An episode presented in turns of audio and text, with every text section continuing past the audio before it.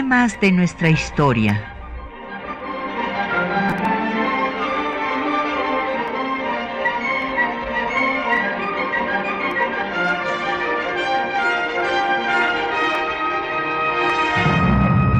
Un espacio que difunde el conocimiento del pasado para comprender nuestro presente. Programa a cargo de la maestra Patricia Galeana.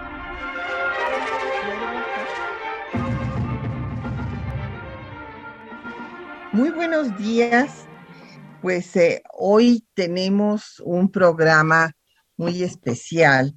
Pues hoy nos vamos a dedicar a hablar de las diplomáticas mexicanas. Bueno, pues como eh, tienen ustedes presente, pero es importante destacarlo y sobre todo en este eh, tiempo en el que el movimiento feminista ha cobrado tanta fuerza en todo el mundo, en su cuarta ola, pues resulta que eh, la cultura patriarcal establecida desde la prehistoria eh, tuvo la concepción de que el poder era masculino. Por lo tanto, eh, las mujeres fueron recluidas al ámbito de lo privado y no se les permitió por muchísimo tiempo participar en el ámbito público. En la historia, la historiografía primero se ocupó de la política, o sea, de las que tenían el poder, por lo que solo excepcionalmente se eh, habló de las mujeres que llegaron, por ejemplo, a ser reinas porque no hubo una descendencia masculina. Después, gracias al materialismo histórico, eh, se va a estudiar la historia económica, incluidas a las trabajadoras como fuerza de trabajo, y la historia social y cultural empezará a estudiar la vida privada, que antes no se consideraba eh, pues objeto de ser estudiada. Es así como se gracias también al movimiento feminista en forma decidida, se estudia la historia de las mujeres. Es en este marco donde se empieza a recuperar una historia que había sido pues olvidada, ignorada, y si esto se había sucedido en el campo de la política, pues en la diplomacia con mucha mayor razón déjenme decirles que desde que se creó el Servicio Exterior de México en 1822, se estableció que no podía, o sea, se excluyó definitivamente a las mujeres.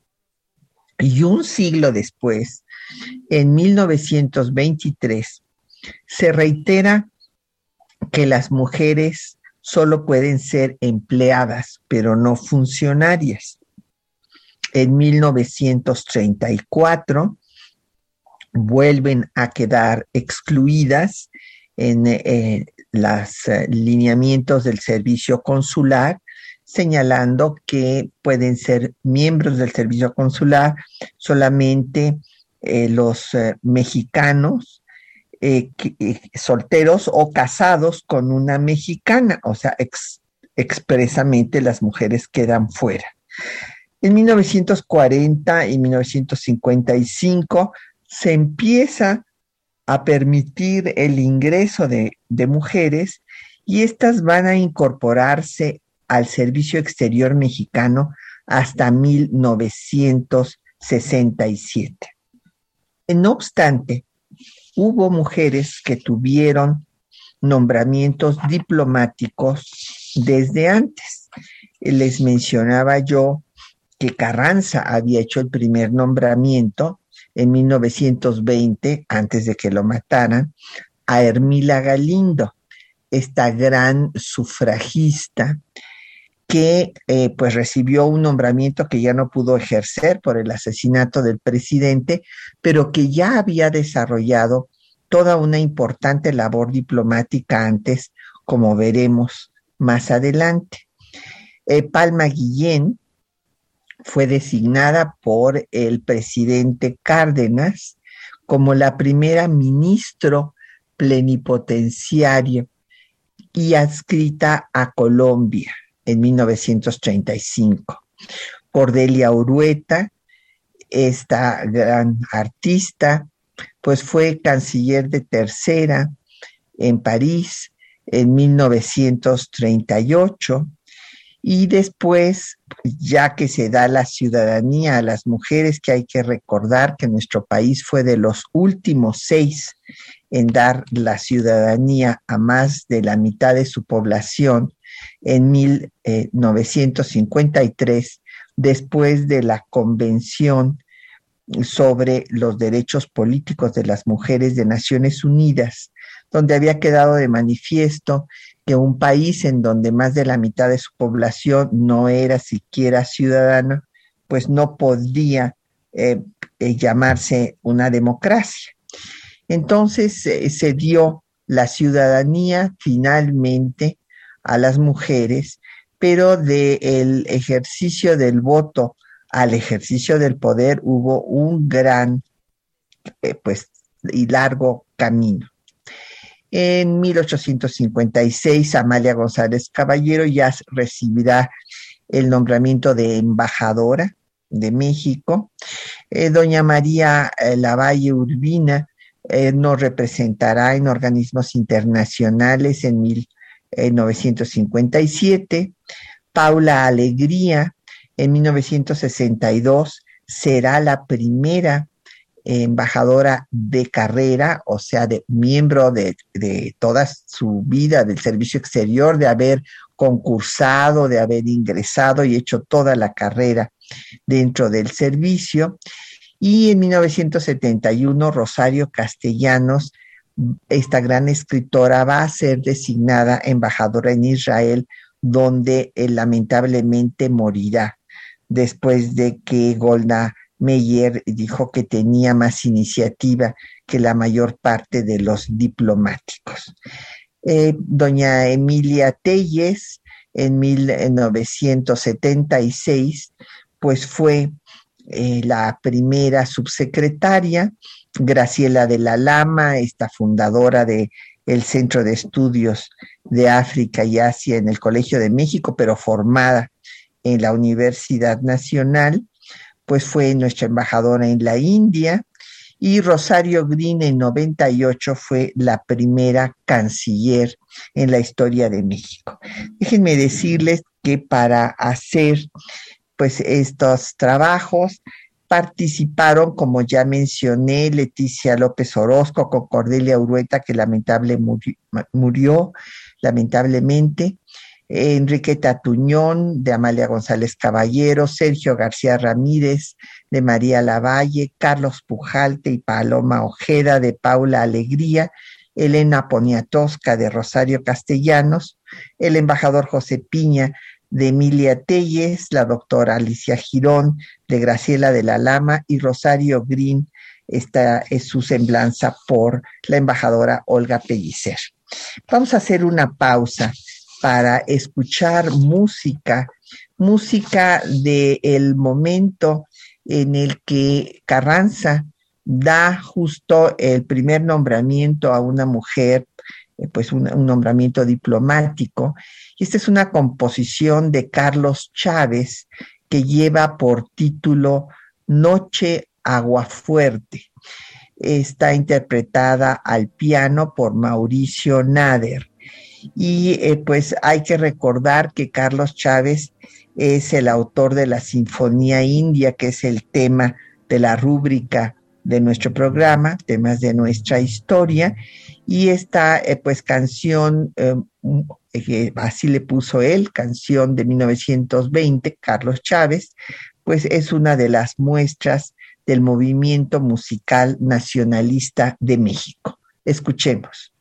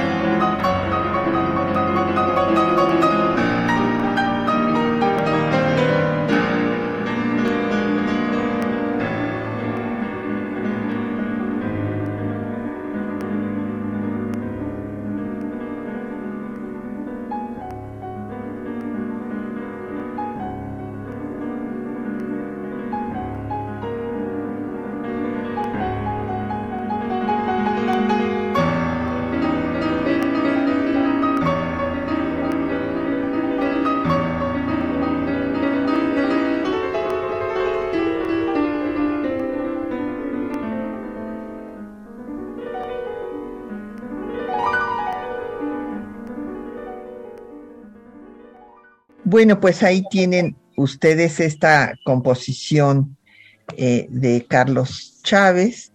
Y eh, mientras la escuchamos de fondo, pues hablemos de Hermila Galindo, esta eh, mujer que tuvo el primer nombramiento diplomático en la historia de México por el presidente Carranza, que la designó como comisionada cultural en España y en América Latina.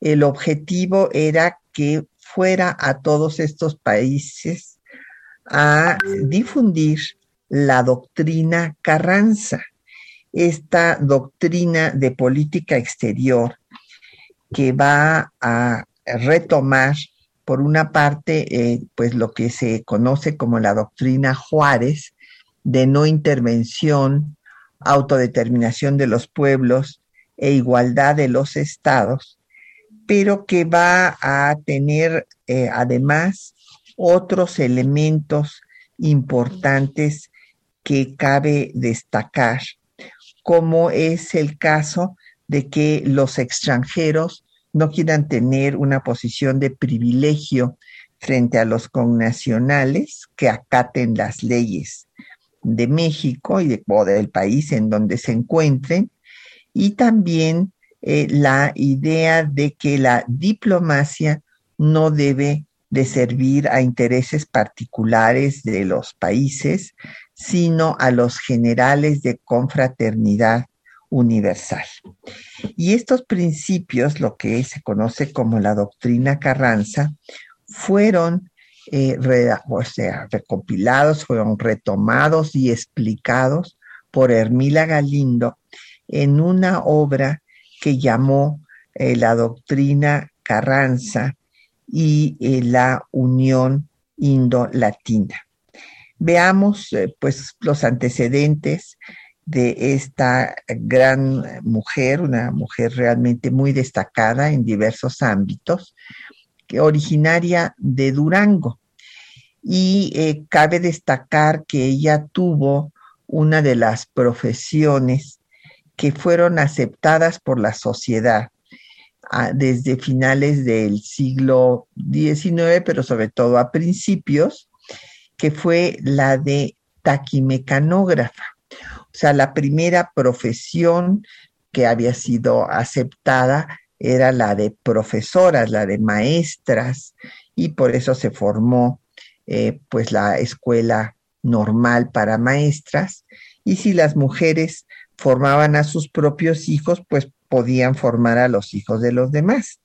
Pero también en la Escuela de Artes y Oficios, que fue creada a iniciativa de Castillo Velasco, un eh, liberal destacado que participó desde el constituyente de 57, eh, él eh, propuso que se creara una escuela de artes y oficios para las mujeres de menos recursos para que pudieran tener una profesión y ahí se les enseñaba taquigrafía, mecanografía e incluso inglés.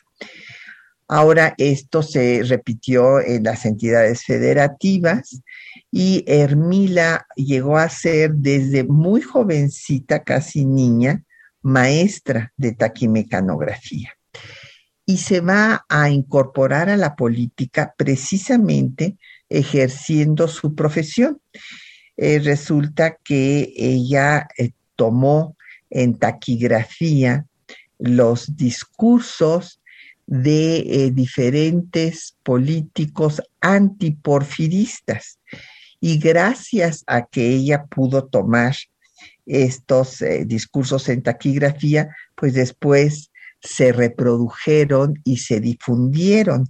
Y bueno, pues así trabajó con abogados importantes, se incorporó al, maderismo, eh, formó diversos clubes eh, políticos y va a destacarse por ser una gran oradora. En este sentido, después de que pues sucumbe el gobierno de Madero, eh, pues que había logrado el triunfo de la revolución maderista en seis meses, pero que no pudo consolidar su gobierno porque en el periodo del interinato de Francisco León de la Barra, este porfirista, pues eh, eh, lo enemistó con Zapata, por ejemplo, persiguiendo, mandando a Victoriano Huerta a perseguir a Zapata, mientras Madero negociaba que los revolucionarios dejaran las armas en su afán pacifista, y pues se dejó intacto al ejército porfirista y este pues hizo la contrarrevolución y vino el cuartelazo con el apoyo del embajador Henry Lane Wilson de Estados Unidos y Huerta finalmente manda matar a Madero y a Pino Suárez. Y entonces Hermila se une al movimiento constitucionalista encabezado por el que fuera gobernador de Coahuila, Venustiano Carranza. Y ella va a ser eh, la oradora eh, que eh, reciba a Carranza cuando entre a la Ciudad de México, después de triunfar en contra de Huerta, que, que Huerta sale del país, y pues se va a impresionar Carranza de las dotes oratorias de Hermila, que además pues poseía una amplia cultura. En su discurso, por ejemplo, compara a Carranza con Juárez, porque eh, pues están los dos salvando a la patria. Eh, después de esto va Carranza a invitarla para que trabaje con él y va a ser su secretaria particular. Eh, se considera por sus biógrafas que tuvo una influencia decisiva en la ley del divorcio, que claro fue aprovechada por muchos señores para divorciarse de sus esposas y casarse con jovencitas, pero que también emancipó, como dice en el texto de la ley, emancipó a las mujeres cuyo matrimonio pues eh, no era un, desastre y las mantenían esclavizadas, ya que en el divorcio que se había establecido en el periodo liberal, eh, con eh, la ley del matrimonio civil dentro de las leyes de reforma, no se disolvía el vínculo matrimonial, o sea, no podía la mujer volverse a casar, sino simplemente se eh, suprimía el depósito legal que antes tenía, pues la iglesia era la que decidía eh, si eh, la mujer que se divorciaba la metían a un convento o la mandaban a la casa de la familia de su ex esposo, que a veces pues había sido el que la había violentado. Entonces, en esta nueva ley del divorcio ya se disuelve el vínculo matrimonial y este, en esto seguramente tiene mucha influencia Hermila Galindo. Ella fue eh, pues una gran sufragista, pero desde 1915 empezó a difundir las ideas de la Revolución Mexicana, va a La Habana y, no solamente habla del proyecto revolucionario pues con reparto agrario, con los derechos de la clase trabajadora, sino también de la necesidad de que se haga la unión indo-latina, lo que llamamos ahora la unión latinoamericana. ¿Por qué? Porque ella ve como lo, bueno, lo vio Carranza en la doctrina Monroe una amenaza de Estados Unidos para intervenir en los asuntos de América Latina. Y por eso es que ella promueve eh, pues estas ideas de Carranza de que se haga esta unión entre todos los países de la región.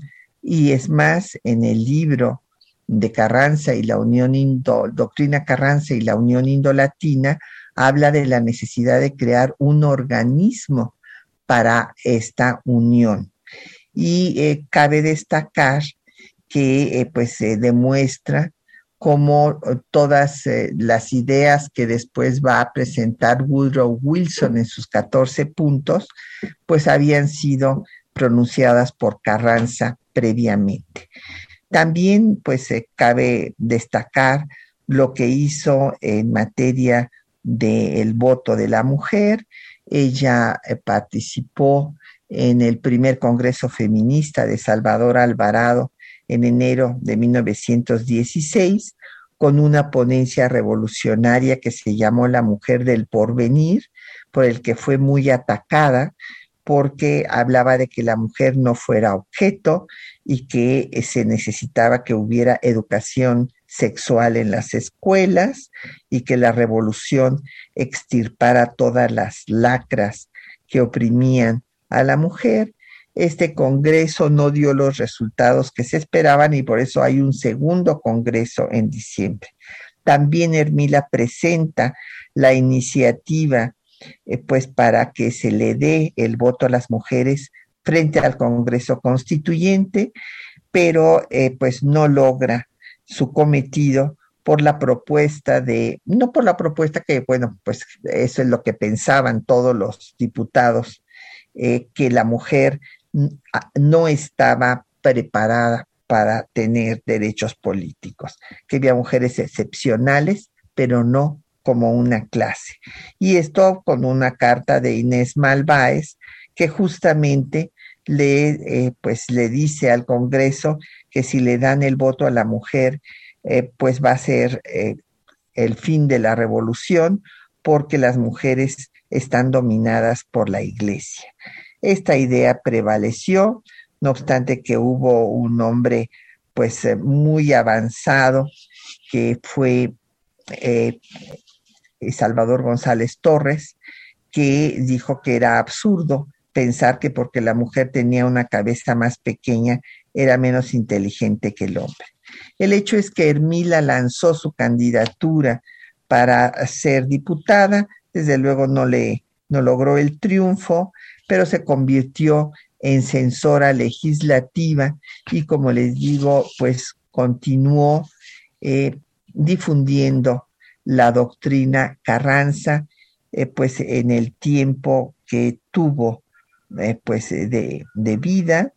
Estados Unidos le negó por estas razones eh, su visa para ir a una reunión a donde la mandaba Carranza a, la Pan American Round Table de, de, mujeres y finalmente pues va a ser designada honoríficamente la primera mujer congresista en 1953 y recibe el reconocimiento del presidente Adolfo Ruiz Cortines. Vamos a hacer una, pues la pausa obligada para escuchar los textos que les hemos seleccionado para esta mañana, donde van a oír de viva voz lo escrito por algunas de estas pioneras de la diplomacia mexicana o bien lo que eh, de ellas expresaron sus contemporáneos.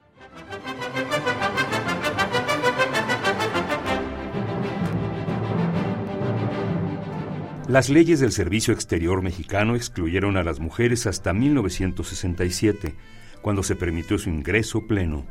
Sin embargo, hubo mujeres que tuvieron actividades diplomáticas antes de que se les otorgara la ciudadanía. La líder sufragista Hermila Galindo fue nombrada comisionada cultural en 1920 por el presidente Venustiano Carranza, cargo que no pudo ocupar por el asesinato del presidente. No obstante, antes había difundido internacionalmente las ideas de la Revolución Mexicana, promovido la Unión Indolatina y compilado la doctrina Carranza de política exterior. En su revista La Mujer Moderna sintetizó los propósitos de la lucha feminista. A los que nos acusan de que queremos salirnos de nuestra esfera, respondemos que nuestra esfera está en el mundo. Palma Guillén fue la primera mujer designada ministro plenipotenciario adscrita en Colombia de 1935 a 1936. Los opositores al régimen de tendencia socialista de Alfonso López Pumarejo la atacaron, haciendo que concluyera su misión. La prensa conservadora desarrolla en Colombia una campaña contra el gobierno constituido y especialmente contra las reformas sociales y educativas. Y el hecho de ser México indiscutiblemente el guía que en estas materias siguen algunos legisladores colombianos, hace que los ataques al régimen liberal se compliquen siempre con críticas al sistema mexicano. La artista plástica Cordelia Urueta fue canciller de tercera en el área consular en París. Gracias a sus cargos diplomáticos, pudo enriquecer su formación autodidacta hasta ser una de las artistas mexicanas más reconocidas internacionalmente. Elisa García Barragán expresó, Su vida y obra son resumen de calidad humana. Amalia González Caballero fue la primera mujer designada embajadora. En entrevista denunció, Existen ya algunas mujeres que ocupan puestos preeminentes en la vida nacional, pero en un número muy reducido. María Lavalle Urbina fue representante de México en organismos multilaterales, tanto en la OEA como en las Naciones Unidas. En un discurso en 1965 señaló la importancia del movimiento feminista. Nos encontramos prácticamente frente a una revolución mundial con grandes repercusiones. Una revolución sui generis, sin sangre ni violencia, y lo que es más importante, sin vencedores ni vencidos, pero que ha venido sacudiendo y revolucionando la recia estructura de la organización social que situaba a la mujer en condiciones de marcada y humillante inferioridad. Paula Alegría fue la primera embajadora de carrera del Servicio Exterior mexicano. El canciller Manuel Tello propuso su nombramiento en 1962. Tomando en consideración la importancia que el gobierno actual ha dado a la mujer capacitada para ocupar puestos de importancia en las diversas ramas de la administración, y teniendo en cuenta que no existe en el servicio exterior en la actualidad ninguna mujer con rango mayor al de consejero, se somete a la consideración del señor presidente de la República nombrar a la doctora Alegría para el cargo de ministro plenipotenciario. La escritora feminista Rosario Castellanos fue embajadora de México en Israel, donde Golda Meir reconoció que había tenido más iniciativa que los diplomáticos hombres. Castellanos murió accidentalmente en Tel Aviv. Sobre su fallecimiento había escrito, Cuando yo muera, dadme la muerte que me falta y no me recordéis. No repitáis mi nombre hasta que el aire sea transparente otra vez. Emilia Telles fue la primera mujer subsecretaria de Relaciones Exteriores. Emilita era una gran conocedora de Naciones Unidas y del sistema interamericano, lo que le valió el respeto y afecto del personal de la Secretaría de Relaciones Exteriores. Graciela de la Lama, especialista en estudios asiáticos y africanos, hizo una importante obra diplomática en la India y Egipto. Al morir Indira Gandhi, de la Lama reconoció su vanguardismo al buscar la preservación del medio ambiente tenía un gran interés en preservar el medio ambiente, el majestuoso Himalaya, el santo Ganges, todos los bosques y ríos donde la naturaleza presta su generosidad a la humanidad. Rosario Green fue la primera secretaria de Relaciones Exteriores de México. Destacó como defensora de derechos humanos y especialista de las relaciones de México con Estados Unidos.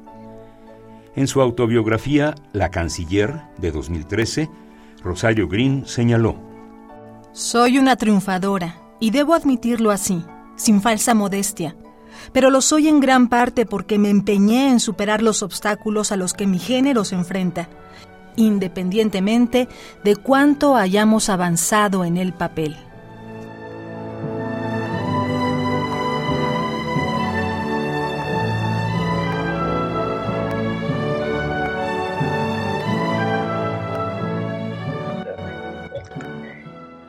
Bueno, pues ahí tienen ustedes estos textos que son ciertamente muy valiosos.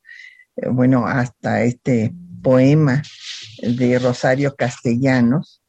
Y eh, pues quisiera eh, yo señalar que la música de fondo de la cápsula, pues es de José Pablo Moncayo y pues es considerado, como ustedes saben, el tercer himno nacional mexicano después de la marcha de Zacatecas, que es eh, considerado segundo, y que reúne pues estos guapangos principalmente veracruzanos.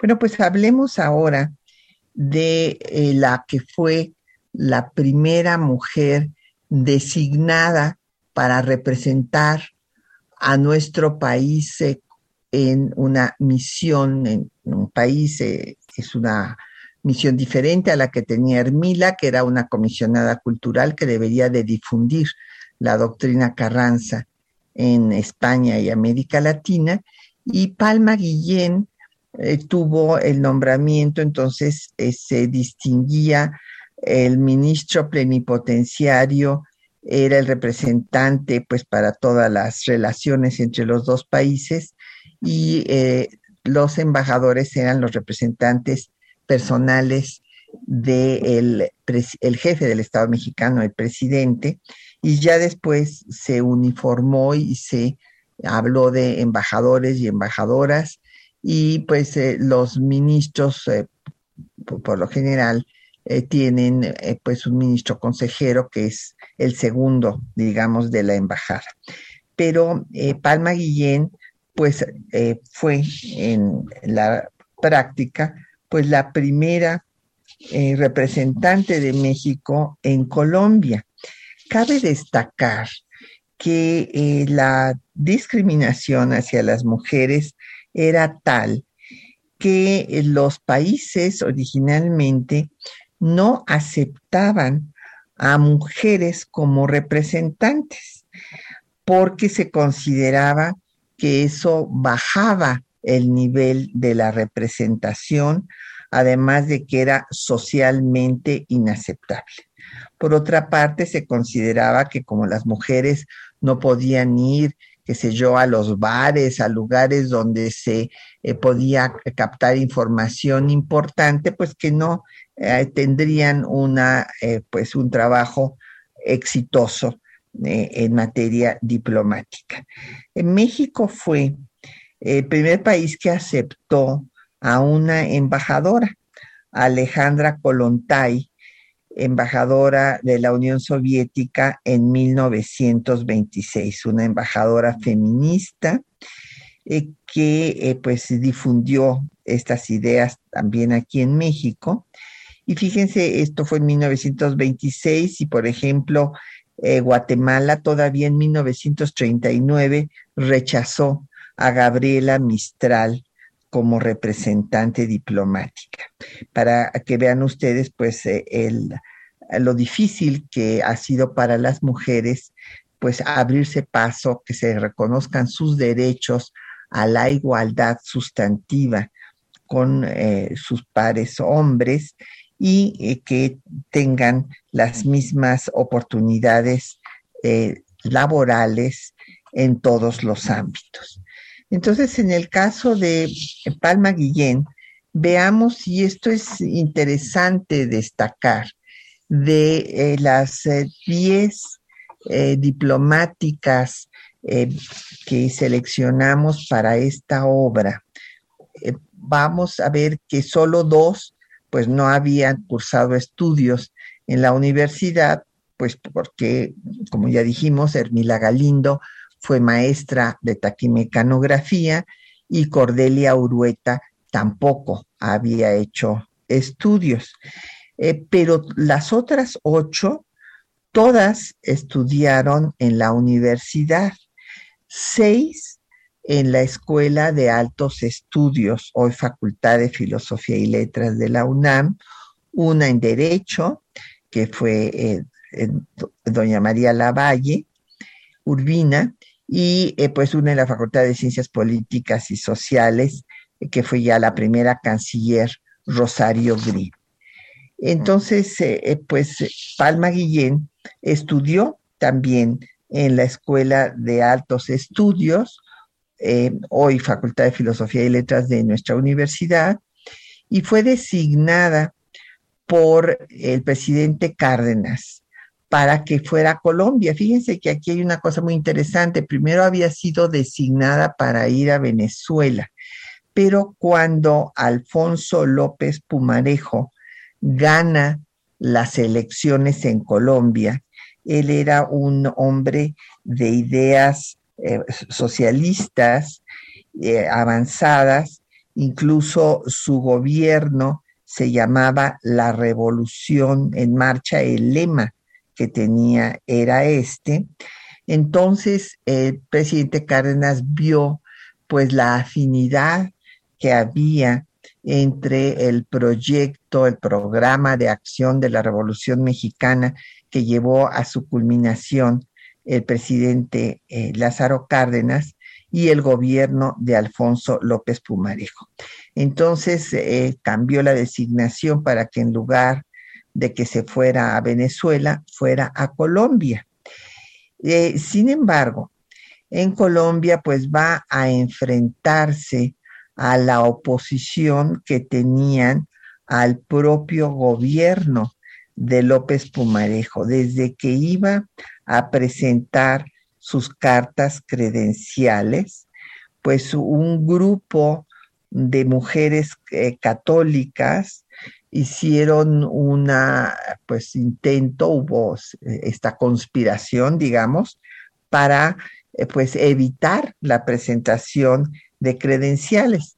Sin embargo, esto no pudo suceder porque por otra parte hubo estudiantes y obreros partidarios de las ideas socialistas que hicieron una gran manifestación y que evitaron este boicot que habían planeado las mujeres de acción católica. Entonces, pues fue una, eh, una gestión muy eh, complicada la que tuvo Palma Guillén en Colombia, porque se enfrascaron pues en una eh, lucha los periódicos a favor del propio gobierno. Como ustedes ya oyeron en la cápsula, ella refiere cómo la prensa conservadora pues ataca al gobierno de eh, López Pumarejo, pero también está atacando a la Revolución Mexicana, las ideas de la Revolución Mexicana, que desde luego pues fueron un paradigma para muchos de los países de nuestra América.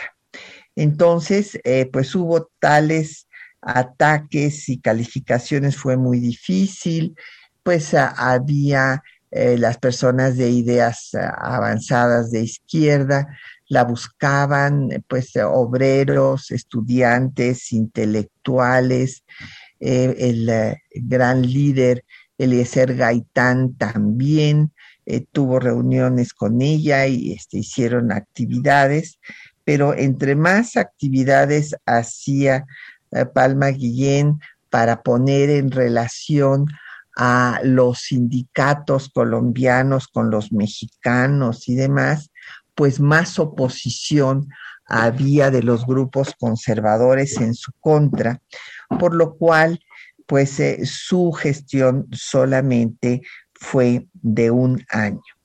Al, año, pues eh, ella eh, pues ya pidió su cambio, era una situación difícil, y fue nombrada entonces para ir a Dinamarca, en donde estuvo en 1937. Pero pues vamos a hacer otra pausa para escuchar eh, música y después venimos a eh, seguir refiriendo pues las acciones y la vida diplomática de Palma Guillén. Ahora vamos a escuchar una composición de José Pablo Moncayo de 1935 que se llama Amantisnac. Esta palabra náhuatl tiene diversas eh, pues, eh, significados. Por una parte es el lugar donde una pequeña corriente de agua se divide en brazos o bien eh, semillas de amate grande. Amatzinac va a estar interpretada por el ensamble Ars Moderna eh, con Miguel Ángel Villanueva a la flauta. Escuchemos.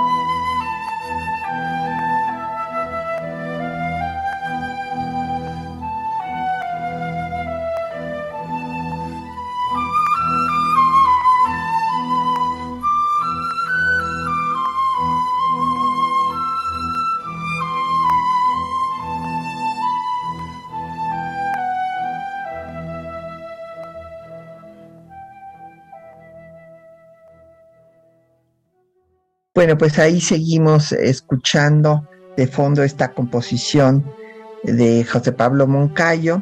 Y pues regresamos, estábamos hablando de los eh, eh, problemas políticos que había en Colombia entre quienes apoyaban al gobierno eh, pues de tendencias se llamaban liberales y los otros conservadores, pero eran con tendencias pues eh, sociales de López Pumarejo, que era afín al gobierno de Lázaro Cárdenas y cómo pues eh, se atacaba a la embajadora de México, aunque se llamaba ministro plenipotenciario, pues realmente era la embajadora, Palma Guillén, que se fue después a Dinamarca y finalmente eh, su pues tuvo una eh, pues acción importante dentro de eh, la Sociedad de las Naciones, apoyando los trabajos de don Isidro Favela, que escribió pues en esos años pues las páginas más gloriosas de nuestra política exterior. Eh, cuando estuvo Palma Guillén le tocó pues la defensa que hizo México de Austria frente a la, Alemania nazi y de Finlandia frente al ataque de la Unión Soviética. Eh, cabe destacar que por eso en Viena hay un parque con el nombre de México, porque fue el único país que eh, defendió eh, el ataque a Austria del ataque nazi.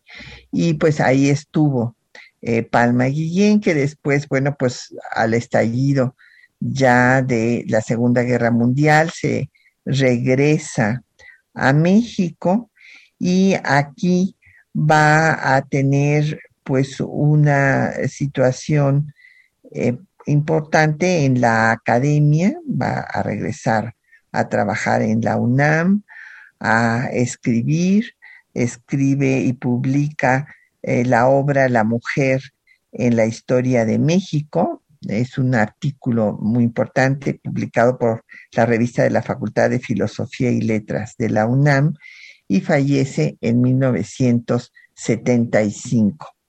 Eh, cabe destacar que en la actualidad, pues de los 1.137 miembros del Servicio Exterior de Carrera, solo 433 son mujeres, o sea, el 38 y de las 103 personas eh, embajadoras o embajadores, solo 32 son mujeres, o sea, el 31%. Entonces, si bien se ha avanzado, eh, pues todavía no se llega a la paridad. voy a, dar paso a las eh, preguntas y, y este, algunos comentarios. En primer lugar, a don Pablo Morán, que nos manda saludos, muchísimas gracias. Eh, después eh, José Cruz eh, también nos manda comentarios y saludos, muchísimas gracias. Francisco López Leiva nos pregunta por Manuela Sáenz.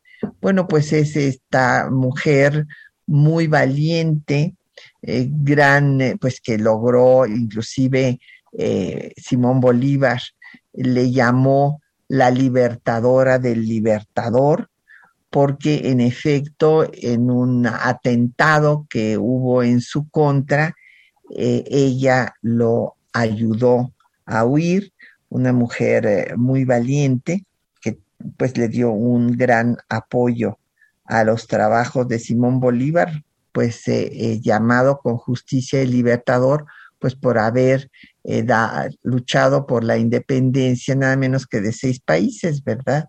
Venezuela, de Colombia, de Ecuador, de Perú, bueno, Panamá, que era parte de Colombia, y por eso pues ha recibido el nombre de libertador y como les digo, doña Manuela Sáenz era la libertadora del libertador.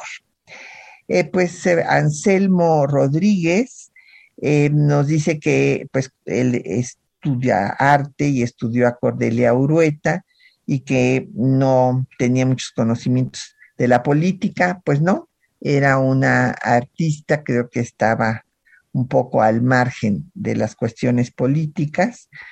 Diana González solicita un libro y ya la anotamos también para que ella puede venir por él. Eh, Saori Villa eh, nos dice que debería de haber más calles con nombres de mujeres. Pues sí, tiene usted razón, o sea, ha habido muy, pues muy pocas, porque como decíamos, pues antes eh, la historia de las mujeres no, eh, ni siquiera se escribía. la verdad es que pues las y los historiadores que nos dedicamos a estos temas, nos encontramos con muchos problemas. Eh, por ejemplo, me ha tocado dirigir tesis de algunos jóvenes que quieren pues estudiar a las eh, nombres de mujeres insurgentes, por ejemplo, y van a la población de donde eran originarias y demás, y bueno, pues prácticamente no hay ningún registro en los archivos. Entonces, pues no era mencionado su quehacer, a pesar de que desde la insurgencia hasta la revolución participaron en todos los frentes, ¿verdad? Eran las que pues alimentaban a los insurgentes, los curaban, los enterraban, también trabajaban como espías, en fin, y algunas llegaron también a participar con las armas en la mano. Es muy curioso, pero de la época de la insurgencia solamente se ha recogido eh, pues en las primeras crónicas eh, de los historiadores eh, las, los nombres de las mujeres de élite y se ignoró a las mujeres pues de las diferentes poblaciones que participaron y perdieron su vida, inclusive en la lucha. Esto se trató de recoger pues los nombres, pero hay muy pocos datos sobre, eh, sobre ellas en eh, pues los archivos, en los periódicos, inclusive en los propios periódicos insurgentes. Entonces, pues sí hay que continuar con esto. Don Eduardo Sánchez eh, me pregunta si como, embajadora eh, de nuestro país en Colombia yo sufrí alguna discriminación. No, ya no, don Eduardo, ya este, afortunadamente esto ya no se da, o sea, eh, hay muchas embajadoras y me tocó un, pues un cuerpo diplomático mm, de muy alto nivel. Hay que recordar que Colombia pues es eh, un país muy importante en nuestra región y, eh, los colombianos tienen un gran cariño por México. Entonces, bueno, pues eh, ya con esto acabaríamos, ya nos tenemos que despedir. nada más le agradecemos a don Emilio Serna su llamada y que dice que todo esto se debe enseñar en la primaria, desde luego que sí, así debiera ser, enseñar toda la historia con enfoque de género. Muchísimas gracias a, todas y a todos por su atención. Le damos eh, las gracias también a nuestros compañeros que hacen posible el programa, María Sandoval y Juan Stack en, las voces de la cápsula, Socorro Montes en el control de audio, en la producción Quetzalín Becerril y en los teléfonos eh, Lucero Rocha y nos vemos dentro de ocho días.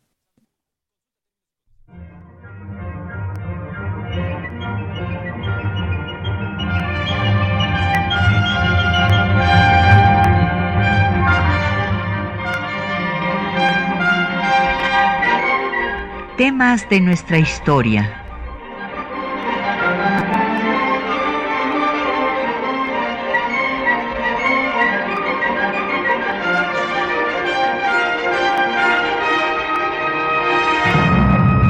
Un espacio que difunde el conocimiento del pasado para comprender nuestro presente. Programa a cargo de la maestra Patricia Galeana.